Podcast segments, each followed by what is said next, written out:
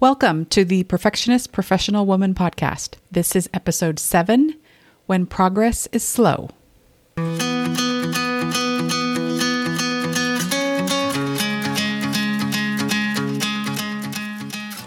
I'm Keri Martinez. I'm a wife and mother of three children and three bonus children. I'm also a certified life coach and a member of the Church of Jesus Christ of Latter day Saints. For a good portion of my life, I equated perfection with happiness and success. I thought that striving to be perfect and do things perfectly was the key to feeling happy and to being successful. I've since come to realize that perfection isn't necessary to achieve either one of those, quite the opposite, in fact. And that has made such a difference in how I think, feel, and experience life. So if you're a professional woman and you'd like to know how to release perfectionism, so you can trade self doubt for self confidence, stop beating yourself up, and start enjoying your life more, then come with me. Let's do this together.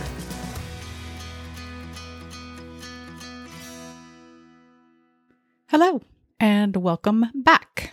How's your week going?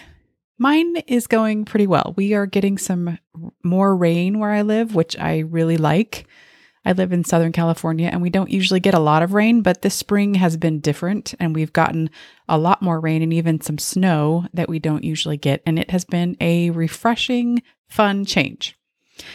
So, today I'd like to talk to you about how to handle slow progress or what to do if you're feeling frustrated because you think you're progressing too slowly. Maybe you've been working on a goal, or you've been trying to change or build a habit, or you're going through a challenging situation and it just feels like things aren't progressing as quickly as you'd like. Maybe you even feel like things are regressing instead of progressing.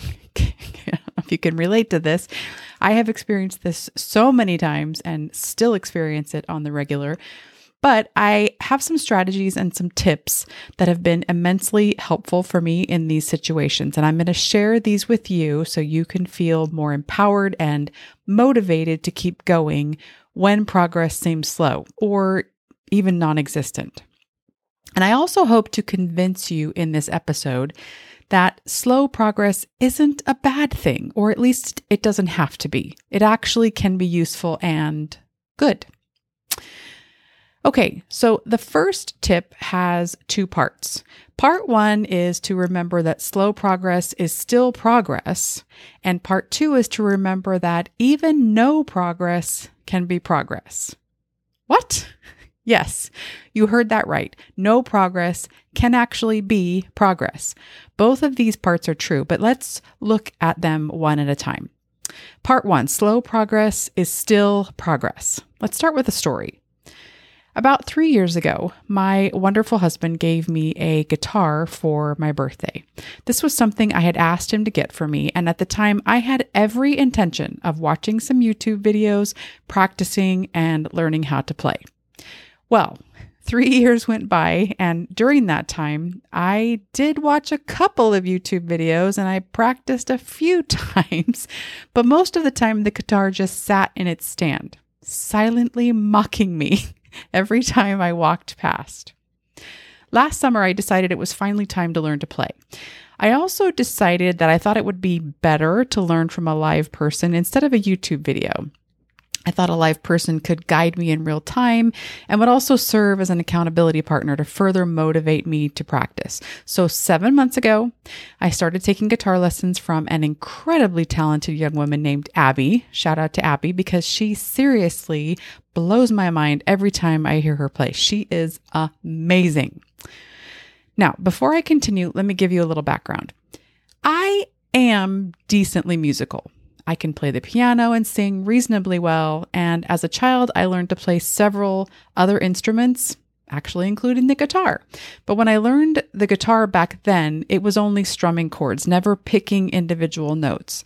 But this time, I wanted to learn to play classical guitar, where you do pick individual strings. So that's what I asked Abby to teach me.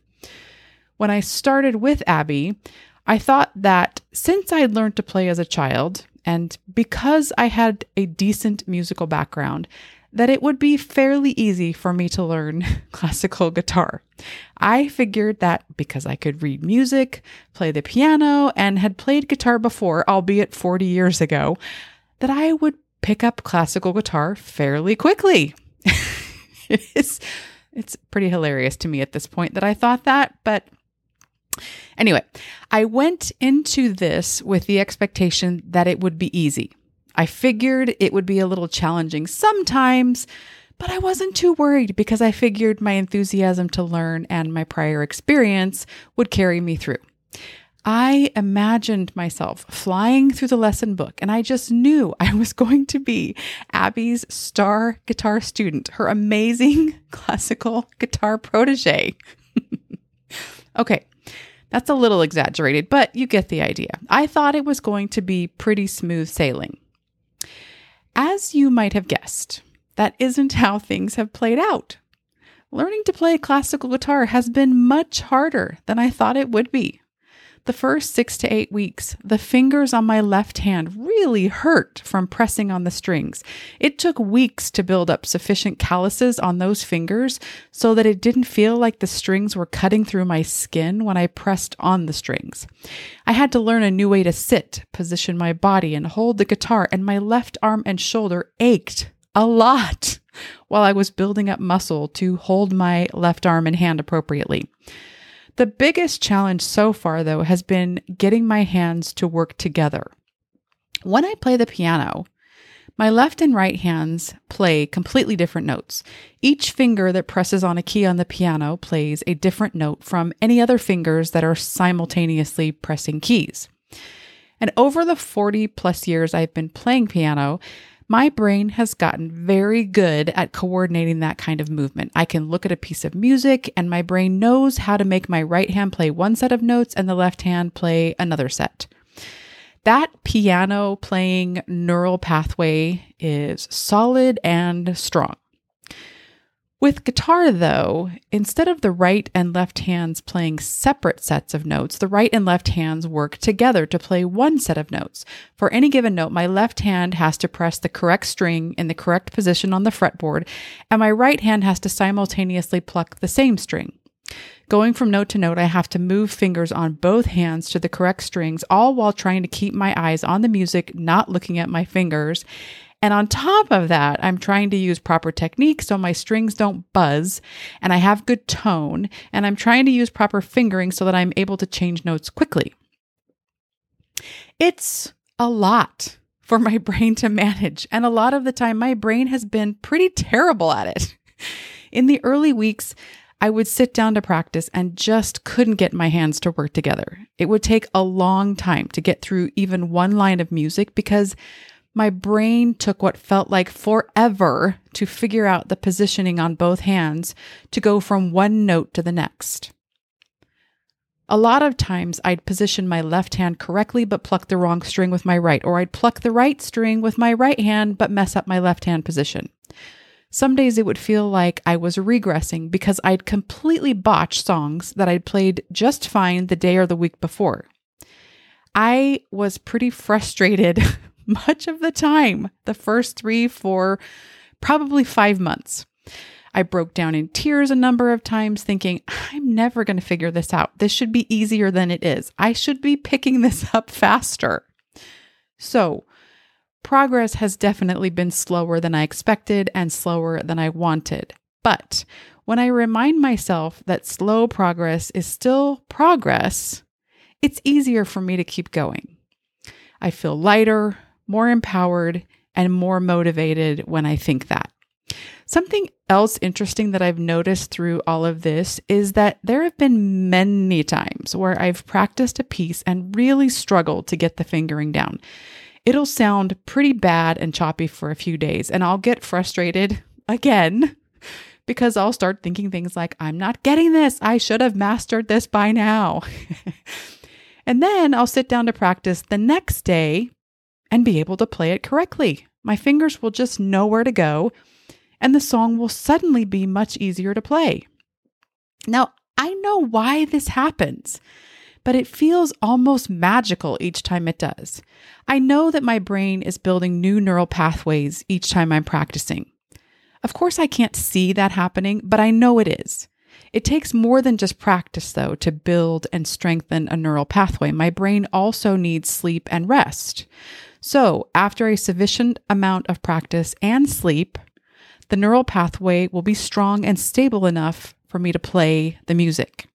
It is so miraculous and fascinating to me how this works.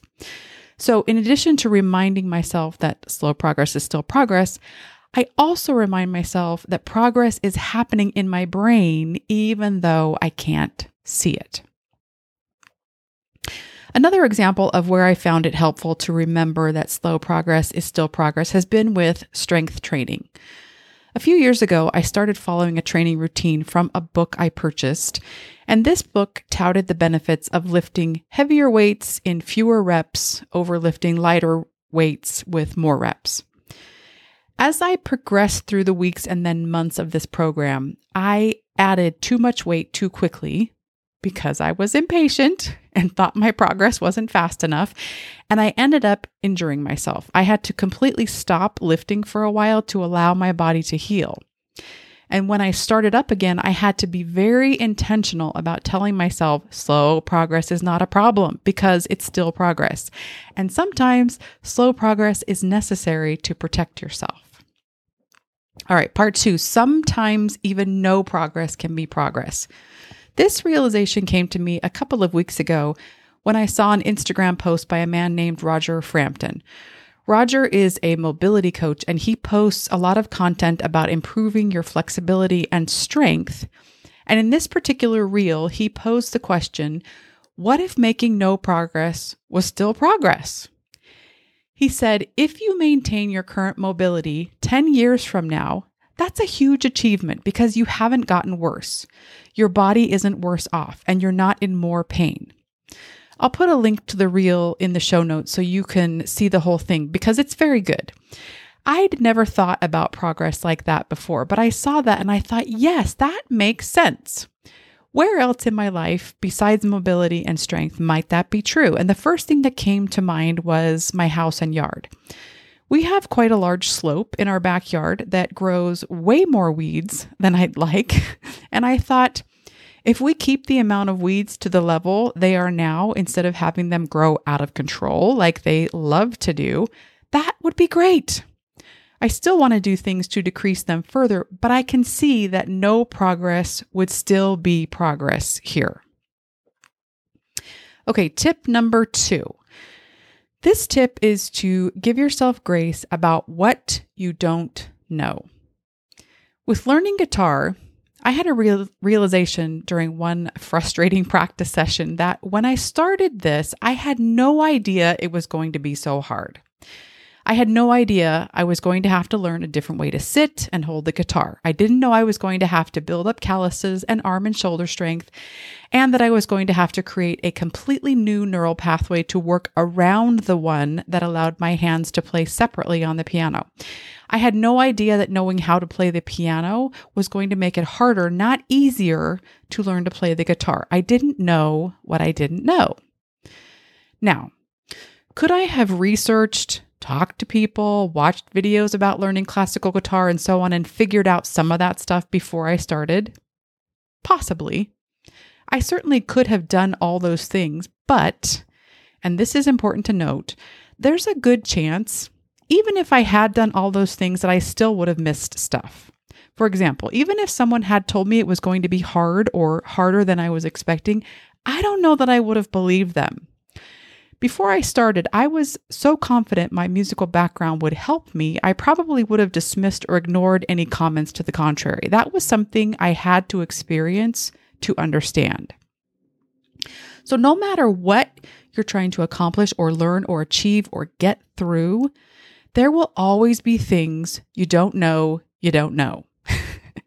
there is so much power and freedom in accepting that because when you do, you realize you don't need to shame or bully yourself for not knowing, which, side note, is typically what humans and perfectionists in particular often do.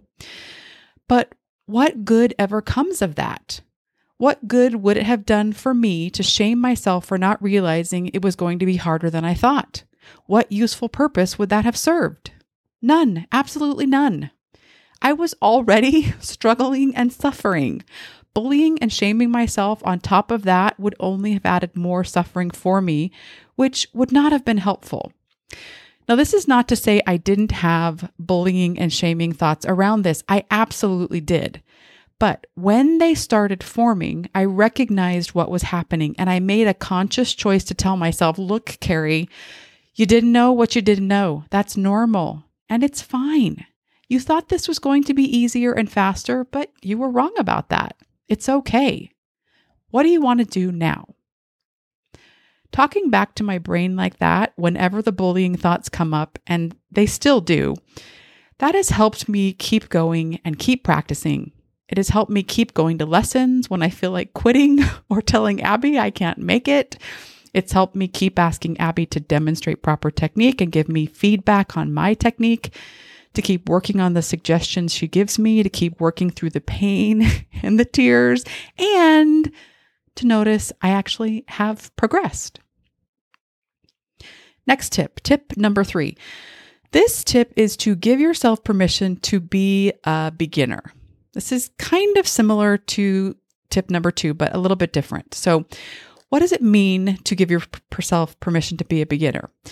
If you've downloaded my Lies of Perfectionism cheat sheet, you may remember that one of the lies I listed is that you should be farther ahead than you are. Side note, you can head to the show notes for a link to download that cheat sheet if you haven't already. You should be farther ahead than you are is a lie because there is no preset schedule for growth. You are where you are. When you believe the lie, that you should be farther ahead than you are.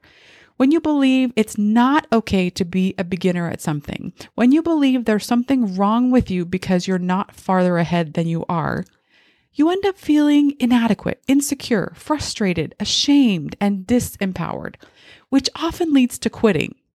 And quitting is definitely not going to help you progress any faster, right? When I was going through coach certification, my teacher, Brooke Castillo, taught this concept. In the very first class, she said, In the beginning, you're not going to be good at this. You're going to suck. and that's okay. Be okay with being a beginner. Let it suck. And honestly, that was hard for me to swallow. It still is sometimes as a perfectionist, I didn't want people to see me suck. I didn't want them to think less of me because I couldn't do something well. The real truth, though, was that I would think less of me if I didn't do something well. And that's caused me more pain than other people not thinking well of me. Once I could give myself permission to be a beginner, to be where I was and not berate myself for it, Training and practicing, trying and failing got easier. Now, I know some of you might be thinking, that's all well and good, but I should have started something, whatever it is you're working on, sooner because then I'd be farther along now than I am. Maybe you're thinking about going to school to get a degree, or changing your diet to lose weight, or setting aside money for retirement. If you're thinking, I messed up by not starting something sooner and that's hurting me now. Let's just play with that for a minute. Let's say that's true. We could have a whole separate discussion on whether or not it's true that you messed up by not starting something sooner, but for our purposes right now, let's just say it's true. You should have started something sooner so you could be farther along now. Okay, now what? Can you go back in time and make it so you did start sooner? No. So, what's the upside of telling yourself that you should have started sooner? Look, I get it. This is hard to wrap your mind around and challenging to believe, but there is no upside to believing it. You've probably heard the proverb that the best time to plant a tree was 20 years ago and the second best time is now. Don't give your mental and emotional energy to trying to change something you can't change. You can't go back in time. You are where you are right now. Accept that and then decide what you want to do going forward. Okay, moving on. Tip number four is to look for and acknowledge the progress you've already made. There's a book written by Dr. Dan Sullivan or by Dan Sullivan and Dr. Benjamin Hardy called The Gap and the Gain. In this book, Dan Sullivan says, the way to measure your progress is backward against where you started, not against your ideal. As humans, our tendency is to look ahead to where we're trying to go and what we're try- trying to achieve. This is what Dan Sullivan refers to as the gap. And it's useful to pay attention to that. We need to keep our eye on where we're going or trying to go so we know when we veered off track. But our brains aren't good at using the gap to determine how much progress we've made. We need to regularly look back to see how far we've come. And that's what Dan calls the gain. I've been doing this a lot with learning to play the guitar. When I'm practicing a particular song and feel like I'm not making progress, all I have to do is flip the pages of the book back to see how much growth I've already made. And that's pretty fun and motivating. There's an account I follow on Instagram called Liz and Molly. Liz Fosslien is the Liz in Liz and Molly, and she posts a lot of images she creates about various mental health and work topics. She posted a powerful image a while ago about this idea of looking back at how far you've come. I love looking at pictures like hers because sometimes they convey ideas better and are more memorable than just words. So I'll put a link to this image in the show notes and I really encourage you to go check it out for yourself. Tip number five is to remember that growth takes time and is not linear. We think growth should look like a hockey stick. It should be a steep upward trajectory but it rarely is. I mean, how often do we see growth like that in real life? I don't know a number or a percentage, but I know it's rare. Usually, growth looks more like a stock market graph, lots, lots of ups and downs, but an overall upward trajectory, or it looks like some crazy line that loops all over the place but keeps moving forward. There are a few Liz and Molly images I think illustrate this idea beautifully, and I will link to those as well in the show notes. I'll describe a couple of them here, but you really need to see them to get the full effect. In one image, Liz has drawn a seed being planted and then growing and wrote the words, Good things take time. Just because it hasn't happened yet doesn't mean it never will. In the second image, which I think is my favorite of all she's done, she has what looks like a spirograph drawing. And if you don't know what a spirograph is, imagine someone drawing in a circular motion around and around and around to create an overlapping spiral. With that drawing, she wrote words about how growth can feel like going in circles. And below the spirograph drawing is another drawing that looks like the side view of a spring with an arrow pointing up, and then words about how making progress is more like this. Again, I'm sorry, I'm not doing this justice, so please go look at the actual image so you can see the power of it. I listened to an episode of the Virtual Couch podcast back in December of last year, and in that episode, host Tony Overbay talked with his friend and colleague Nate Christensen. At one point in the episode, Nate talked about making a New Year's resolution 10 years ago to work on having a more positive mindset and how he was going to keep working on that until he achieved it. He then said, It's now 10 years later and he just now feels like he's made it. He didn't think it would take that long, but it did because growth takes time. About a year and a half ago, I was called to be a leader in my church's young women's organization. And when I was first called, I felt so inadequate, so unqualified, and so confused. I generally prefer to work with adults over teenagers. I'm more comfortable working with adults than with kids. And I didn't know what I was supposed to do or how I was going to relate to these young girls. I'm roughly four decades older than they are. And I kept thinking, they're going to think I'm a dork and I'm not cool. They're going to, they're not going to like me or want to hear anything I have to say. I don't know if I'll be able to help them in any way. Yada, yada, yada. The struggle was definitely real. Now, it's been over 18 months and I feel better and more confident. I no longer feel completely lost, for example, but I still feel shaky and uncertain sometimes. I still wonder sometimes if I'm actually helping, if I'm doing what God wants or giving these young women what they need. But I just keep reminding myself growth takes time, often much more time than we think it should, and that's okay. That's how life is. This is the way, if you're a Mandalorian fan. Sixth and final tip, and I've saved my favorite one for last. This is my favorite one because I think this is such a powerful self coaching and self improvement tool. I have used this to improve many things in my life, not just to handle slow progress.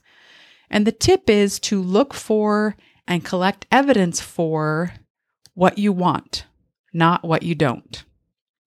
I posted a reel on Instagram and Facebook last week about how there will always be opposing forces and ideas in the world and how we need those to grow. Now, similarly, there will always be opposing evidence to support different beliefs. For example, I could give you evidence that capitalism helps people and I could give you evidence that it harms. I could give you evidence that chocolate is bad for you and evidence that it's good. I could give you evidence that screens are fine for kids and evidence that they're harmful. I could give you evidence that the world is getting better and that it's getting worse. I could go on, but you get the idea. There will always be opposing evidence to support different beliefs. It's supposed to be that way because choosing between two options and then acting on our choice is a big part of how we learn in life. So, if there will always be opposing evidence, what do you want to believe? Do you want to believe slow progress is a good thing or a problem? Do you want to believe it's okay to give yourself grace for what you don't know or not? Do you want to believe it's okay to be a beginner or not? Do you want to believe it's helpful to acknowledge how far you've come? Or do you want to believe you should look only at how far you still have to go? Do you want to believe it's normal for growth to take time, or do you want to believe it should always be quick? I shared stories with each of these previous tips to give you evidence to support what I believe about those tips. But someone else could come up with evidence to support the opposite of each one of those, right? I choose to believe that slow progress isn't a problem because believing that helps me achieve results I want. Believing that helps me accomplish goals and overcome challenges. So, because I choose to believe that, I choose to collect evidence to support it. I look for examples and stories and ideas from my life and other people's that support the belief that slow progress is okay. This is not to say that there isn't evidence to support that slow progress is bad. There is. And I used to be very good at collecting it. But once I realized that I was stalling out and quitting some of my goals because I believed slow progress was a problem, I decided I didn't want to believe that anymore. I decided I wanted to believe it wasn't a problem, and I made a conscious choice to start looking for evidence to support that. Was it hard at first to find that kind of evidence when I was so used to looking for evidence to the contrary? Yes. Did it feel awkward and clunky initially to look for that kind of evidence? Yes. Did I have to stretch my imagination at times to find that kind of evidence I was looking for? Yes. But eventually it got easier. And the more I continue to do it, the easier it continues to get. Whatever you task your brain to look for, it will find. So, what evidence do you want it to look for? All right, that is all of the tips. I'm going to do a quick recap before I wrap up. Tip number one is to remember slow progress is still progress, and sometimes even no progress can be progress. Number two is give yourself grace about what you don't know. Three, is give yourself permission to be a beginner. Four, look for and acknowledge progress you've already made. Five, remember growth takes time and is not linear. And six, look for and collect evidence for what you want, not for what you don't. Thanks for listening to this episode of the Perfectionist Professional Woman podcast. To see show notes and a transcript, head over to kerimartinez.com slash podcast. That's K-E-R-I-M-A-R-T-I-N-E-Z dot com forward slash podcast. And while you're there, click the link to download my seven lies of perfectionism cheat sheet so you can see which lies you're believing that are holding you back. If you have any questions or comments about the episode, feel free to reach out to me on Instagram or Facebook. I'm at Keri Martinez Coaching on both. Have a beautiful week. Ciao for now.